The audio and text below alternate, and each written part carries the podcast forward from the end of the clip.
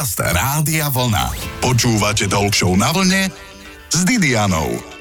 Vedci práve objavili gen hamblivosti. Objavili by ho skôr, ale ukrýval sa za dvoma inými génmi. Toto je slávny vedecký vtip. A som veľmi rada, že dnes tu mám vedkyňu, molekulárnu genetičku Dominiku Valen Drafajovú. Študovala na jednej z top 20 univerzít sveta, The University of Edinburgh vo Veľkej Británii, absolvovala stáže v oblasti genetického poradenstva cez Britskú národnú zdravotníckú službu a práve to ju utvrdilo v tom, aké je potrebné mať takéto služby aj u nás doma na Slovensku. Dnes dnes je s nami v štúdiu Rádia Vlna. Ahoj.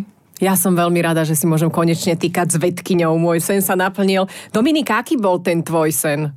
Môj sen bol študovať genetiku. Ako si sa k tomu dostala? Čo si pitvala najprv dažďovky a ťa zaujímali, že ako je to možné, že majú rovnaké vlastnosti ako ich e, pôvodné dažďovky, alebo vďaka čomu to bolo? Uh, dažďovky som tiež pitvala v rámci vysokej školy, čo bol teda celkom, celkom zaujímavý zážitok, ale väčšia sranda bola s chobotnicou.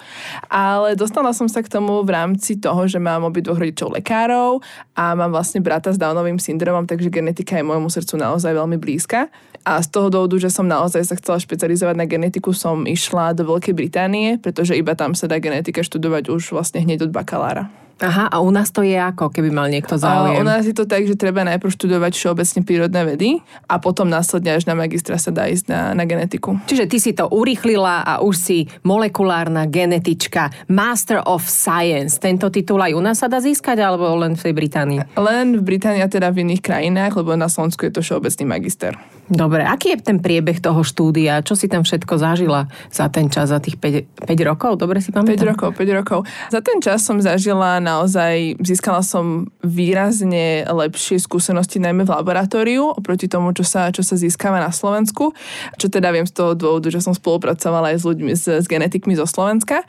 Je tam úplne iný pohľad vlastne na to štúdium, že to není o tom, že by sme sa niečo mali biflovať, ale pestujú v nás naozaj to kritické myslenie, to prepájanie tých, tých predmetov a to, že naozaj aj známkovanie, aj forma celá toho štúdia je dramaticky odlišná od slovenského a som za to naozaj veľmi vďačná aj za príležitosti, ktoré som tam dostala, napríklad akože byť na obede s Nobelovým laureátom. Ja byť na obede s Nobelovým laureátom, tak sa opýtam najmä meso alebo vegetariánska strava. Ty si sa ho čo pýtala? Nepamätám si už presne, čo som sa ho pýtala, lebo to bol taký, taký komplikovaný deň, ale bol to vlastne Randy Shackman a tým, že on je jeden z editorov takého jedného časopisu, vlastne vedeckého a veľmi mu záleží na tom, aby tie publikácie v tých časopisoch boli, boli relevantné a nebolo to iba o senzáciách, ako štandardne vidíme v časopisoch ako je Science and Nature, tak to bola hlavne taká téma, ktorú sme riešili na tom obede. Ktorá senzácia sa ťa tak dotkla, na ktorú si pamätáš, aby sme poslucháčom priblížili Rádia Vlna, že o čom sú tieto genetické senzácie? Pamätám si na, na jednu senzáciu, ktorá presne bola publikovaná v Nature a týkala sa vlastne klokanov a genetiky klokanov, ktorá bola kvázi podupaná, pretože ten článok nebol vôbec taký kvalitný, ako sa na prvý pohľad zdal. Sú to také maličkosti, akože ono na jednej strane je to, je to senzácia v tom, že získame nejaké nové informácie, ale na druhej strane treba si naozaj dávať pozor, aj keď sa ľudia snažia čítať tie vedecké články. Nie je to také jednoduché, najmä teraz akože aj v čase covidu, nie je článok ako článok. Ja, tak ja, ako si to mám overiť? Naozaj tie hoaxy, však to už sa nedá ani poriadne rozoznať. Je potrebné vedieť, akí sú tam autory, či je to o tom, že majú z toho nejaký komerčný úžitok, či naozaj tie informácie boli potudené z viacerých zdrojov, tiež aj vlastne aký je to časopis. Tie vedecké časopisy sú rôzne, niektoré jednoducho im zaplatíte a budú publikovať čokoľvek. Je toho veľa a treba to skôr nechať na, na odborníkov a vybrať si radšej nejakého odborníka, ktorému naozaj dôverujeme. Počúvate Talk na vlne s Didianou. Genetika je náuka o dedičnosti. Rozprávame sa dnes s Dominikou Valen Drafajovou, molekulárnou genetičkou, Master of Science. Tak Dominika, čo mi povieš o tej genetike? Genetika je úžasná a je vlastne súčasťou každého z nás. Začína to tým, že ľudia riešia farbu očí, výšku. Sú to naozaj takéto maličkosti, ktoré sa nás dotýkajú každý deň. Ty si spokojná so svojimi génmi? ktoré Dobrá. si zdedila? Dobrá otázka, ale, ale do veľkej miery áno. Čo dostaneme od každého rodiča? A od každého rodiča dostaneme 50% vlastne svoje genetické informácie Není to presne 50, sú tam trošku vlastne zmeny v každej generácii, ale naozaj, ako sa hovorí, že obvykle si z obidvoch rodičov bereme to najhoršie. Do keľu. berieme, berieme si z nich vždy 50%, ktoré sú náhodné. Nikdy to nie je, že len 25%? Nie. A koľko my máme tých génov? To sa dá nejak spočítať? Či to je ču, úplne čudná otázka? Génov máme veľa a nedá sa to úplne spočítať mm-hmm. z toho dôvodu, že v našej DNA sú úseky, ktoré vieme, že sú gény, sú úseky, o ktorých nevieme, čo robia a potom sú úseky, o ktorých uh, vieme, že sú dôležité, ale nie sú to samotné gény. Máme niekoľko desiatok tisíc génov, ale tie čísla sa pomerne ríšia, takže nie je správne uvádzať nejaké konkrétne ale je ich veľa. Dá sa povedať, že koľko percent nemáme preskúmaných z tejto oblasti? Máme preskúmaný celý genom a vieme, aká je jeho dĺžka, ale nevieme presne učiť, že čo konkrétne sú gény, pretože a tiež aj čo je dôležité, pretože mnoho ľudí si myslí, že celá genetická informácia sú gény a že všetky sú dôležité, ale nie je to tak. Je to vlastne o tom, že máme časť génov, ktoré sú teda dôležité, robia tzv. proteíny. Vlastne to je to, čo sme sa všetci učili na biológii, že DNA robí RNA, robí proteín. Tá základ základná vlastne dogma biológie molekulárnej, ale sú aj gény, ktoré vlastne robia reguláciu a tie sú dôležité napríklad aj pri bunkách v tom, že máme v každej bunke máme tú istú genetickú informáciu, ale bunka, ktorú máme v oku je iná ako bunka, ktorú máme na koži a je presne dôležité, aby tie bunky vedeli, ktorý z tých génov majú mať zapnutý alebo vypnutý, takže je to naozaj komplikované. Je to tak, že závisí od chromozómov, či sa zo zárodku vyvinie chlapec alebo dievča? Áno. Dobre. Určuje to vlastne spermia, že či spermia nesie chromozom X alebo chromozom Y. A myslíš si, že sa to bude dať niekedy ovplyvniť? Určite áno, aj napriek tomu, že to teda není veľmi etické. Áno, ale pracuje sa na tom? Máš také informácie? Ale... A Bavili ste sa o tom? Ide o to, že pri pedimplantačnej genetickej diagnostike, ktoré by som sa možno raz chcela venovať aj ja sama, sa testujú vlastne z uh, embria na to, že či sú nositeľmi nejaké genetické choroby, informácie a podľa toho, napríklad keď sa jedná o nejaké ochorenie, ktoré je v súvislosti s chromozomom X, tak napríklad v tom prípade sa implantujú embria, ktoré sú dievčenské. Ale toto je vlastne momentálne možné iba presne pri takýchto ochoreniach, ktoré sú viazané na pohlavie. Ale inak, že by si rodičia mohli vyberať, že chcem chlapca alebo dievča, tak by sa to veľmi robiť nemalo. Ale mali by sme to nechať na tú prírodu, že teda ktorá, ktorá spermia vyhrá ten boj. Počúvate Talk na vlne s Didianou. Dominika Valen Drafajová je našim dnešným hostom v Rádiu Vlna. Hovorí sa, že muži horšie rozoznávajú farby a počula som, že práve za to môže gen, ktorý pochádza od matky a prejavujú sa najmä u mužov tá farbosleposť. Počula si o tom niečo? Je to pravda, je farbosleposť, ktorá je viazaná na chromozóm X a z toho dôvodu, že muži majú iba jeden chromozóm X, tak naozaj tieto ochorenia sa o nich môžu skôr prejaviť. Ale čo je také vtipné v rámci tých mužov je napríklad to, že bol taký jeden veľmi vtipný článok, čo som aj predtým spomínala, že rôzne kadejaké senzácie články.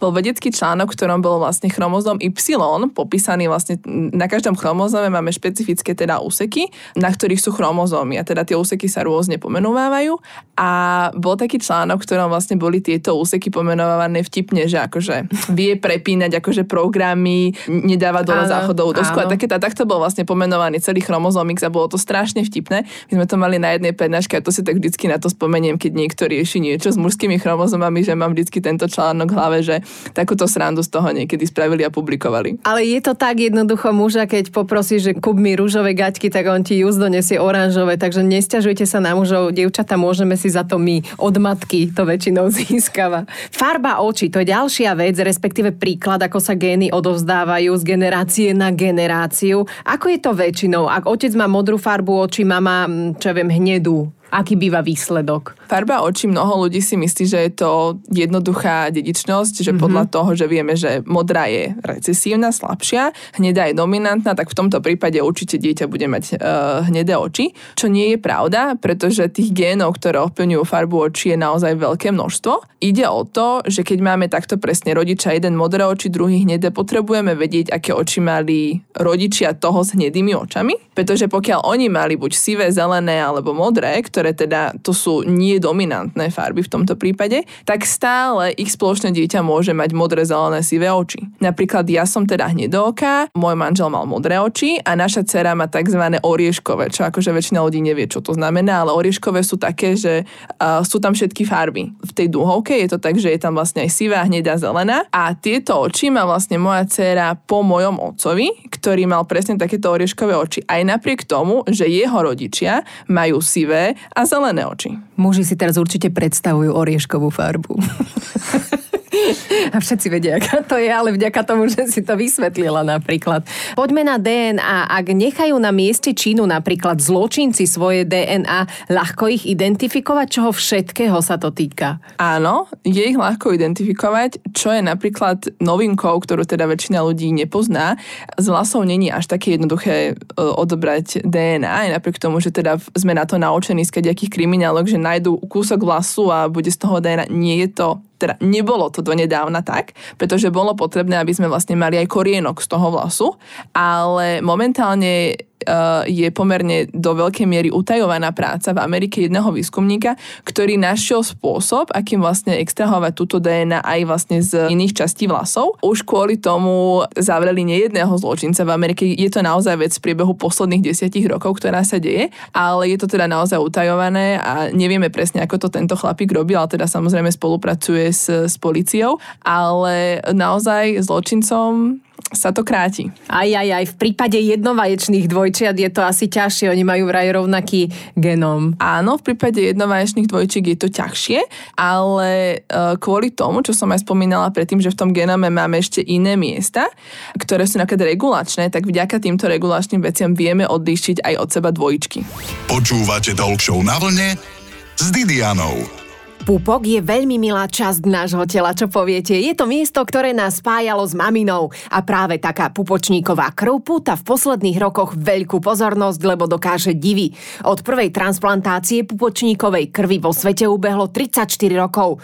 Použitie kmeňových buniek sa postupne vraj stane štandardným typom liečby mnohých veľkých ochorení. Ako je to u nás? Odkiaľ je možné tieto bunky získať a aké sú medzi nimi základné rozdiely? Aj to sa pýtam Dominiky Valen Drafajovej, molekulárnej genetičky. Áno, aj na Slovensku je možné uschovať si pupočníkovú krv. Pupočníková banka, ktorá je na Slovensku, má už vyše 25-ročnú históriu. Bunky, ktoré vlastne sa používajú pri takéto transplantácii, ako bolo pred tými 30 rokmi u toho malého detského pacienta, sa získavajú v tomto prípade z pupočníkovej krvi. Vlastne, keď si vezmeme pupočníkovú krv, tá obsahuje najmä krvotvorné kmeňové bunky. Tieto krvotvorné kmeňové bunky vedia vlastne spraviť bunky krvi, čo znamená obvykle imunitné bunky, ktoré sú teda veľmi dôležité. Teraz mi to povedz dvoma vetami pre úplne nás obyčajných ľudí. Tak naozaj veľmi jednoducho povedané, máme jedinečnú príležitosť pri pôrode získať bunky, ktoré nie sú ničím ovplyvnené a vieme ich v budúcnosti mať k dispozícii, ak by nastal nejaký problém, pretože už naše dospelácké bunky sú iné a nie sú až také schopné ako tie najmladšie možné bunky, ktoré vieme získať. No jasné, už sú to pokazené bunky, v priebehu života sa my kazíme. Ako prebieha ten samotný odber? Samotný odber prebieha tak, že mamička teda porodí bábetko, je prvorada vlastne starostlivosť o mamičku a bábetko, odber vôbec nebolí, väčšina mamičiek ani nevie, že ten odber prebieha. Ginekolog potom, čo je prestihnutá pupočná šnúra, ju napichne špeciálnou ihlou, ktorá je pripojená na odberový vak a odoberie sa pupočníková krv a následne po pôrode placenty sa odobere aj samotné tkanivo placenty alebo aj tkanivo pupočníka. V rámci obeda je dôležité, aby ste nemali vysokú predstavivosť teraz.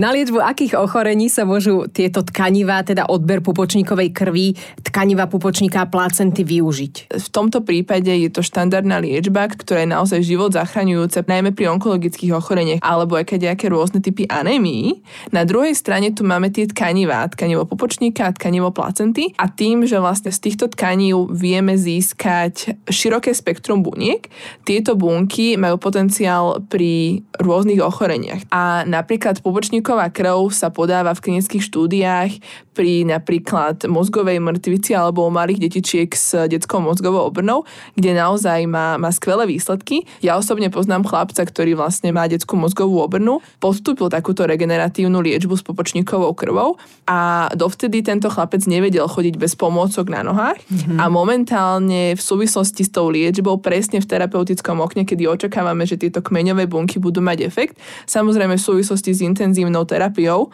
tento chlapček vie chodiť sám bez akýchkoľvek pomôcok, vie krásne našlapovať a naozaj tieto kmeňové bunky majú veľkú silu. To je úžasné to počúvať. Ak to teda zhrnieme, prečo by sa budúce maminy mali rozhodnúť nielen pre odber pupočníkovej krvi, ale aj placenty? Pupočníkovú krv, ako náhle ju zamrazíme, vieme ju veľmi rýchlo vydať v prípade potreby použitia, ale tým, že si maminky nechajú uskladniť aj samotnú placentu, ktorá je o mnoho väčšia, má široké spektrum tých buniek, zabezpečia tomu dieťatku niečo do budúcnosti budúcnosti, pretože veda momentálne má veľmi rýchle pokroky. Každým dňom získame viac a viac informácií a veci po celom svete intenzívne pracujú na, na bunkových terapiách, ktoré sú naozaj medicína budúcnosti. Výborne. A čo majú teda rodičia urobiť, ak majú o uchovanie pupočníkovej krvi, tkaniva, pupočníka a placenty záujem? Informácie na túto tému môžu rodičia nájsť na webe pupočníkovakrv.sk Počúvate Talk na vlne s Didianou. Našim hostom je Dominika Valen Drafajová a teraz ju čaká rozhodne nerozhodný kvíz. Dominika, oči modré alebo hnedé? Modré. Muž múdry, zdravý alebo pekný a zdravý? Múdry. Veci, ktoré by si rada zdedila. Krásne materiálne alebo radšej dobré gény? Dobré gény. Radšej si mala telesnú alebo matematiku? Matematiku. A úplne najradšej? Biológiu. A, spoločnosť dobrá ženská alebo hociaká mužská? Dobrá ženská. Obed s rádiom alebo bez? Tu musíš povedať s rádiom vlna. S rádiom vlna. Ďakujem. Mojím hostom bola Dominika Valen Drafajová, Master of Science, molekulárna genetička. Želám teda veľa úspechu pri tvojich výskumoch a nech mnohí rodičia tú krv naozaj pupočníkovú si odkladajú. Ďakujem. Ďakujem aj vám, ctené poslucháčske publikum, za počúvanie a platí, že o týždeň v nedelu mám pre vás ďalšieho zaujímavého hostia. Však čo by som mala nezaujímavého? Počúvate Talk na vlne s Didianou. V nedeľu po 12.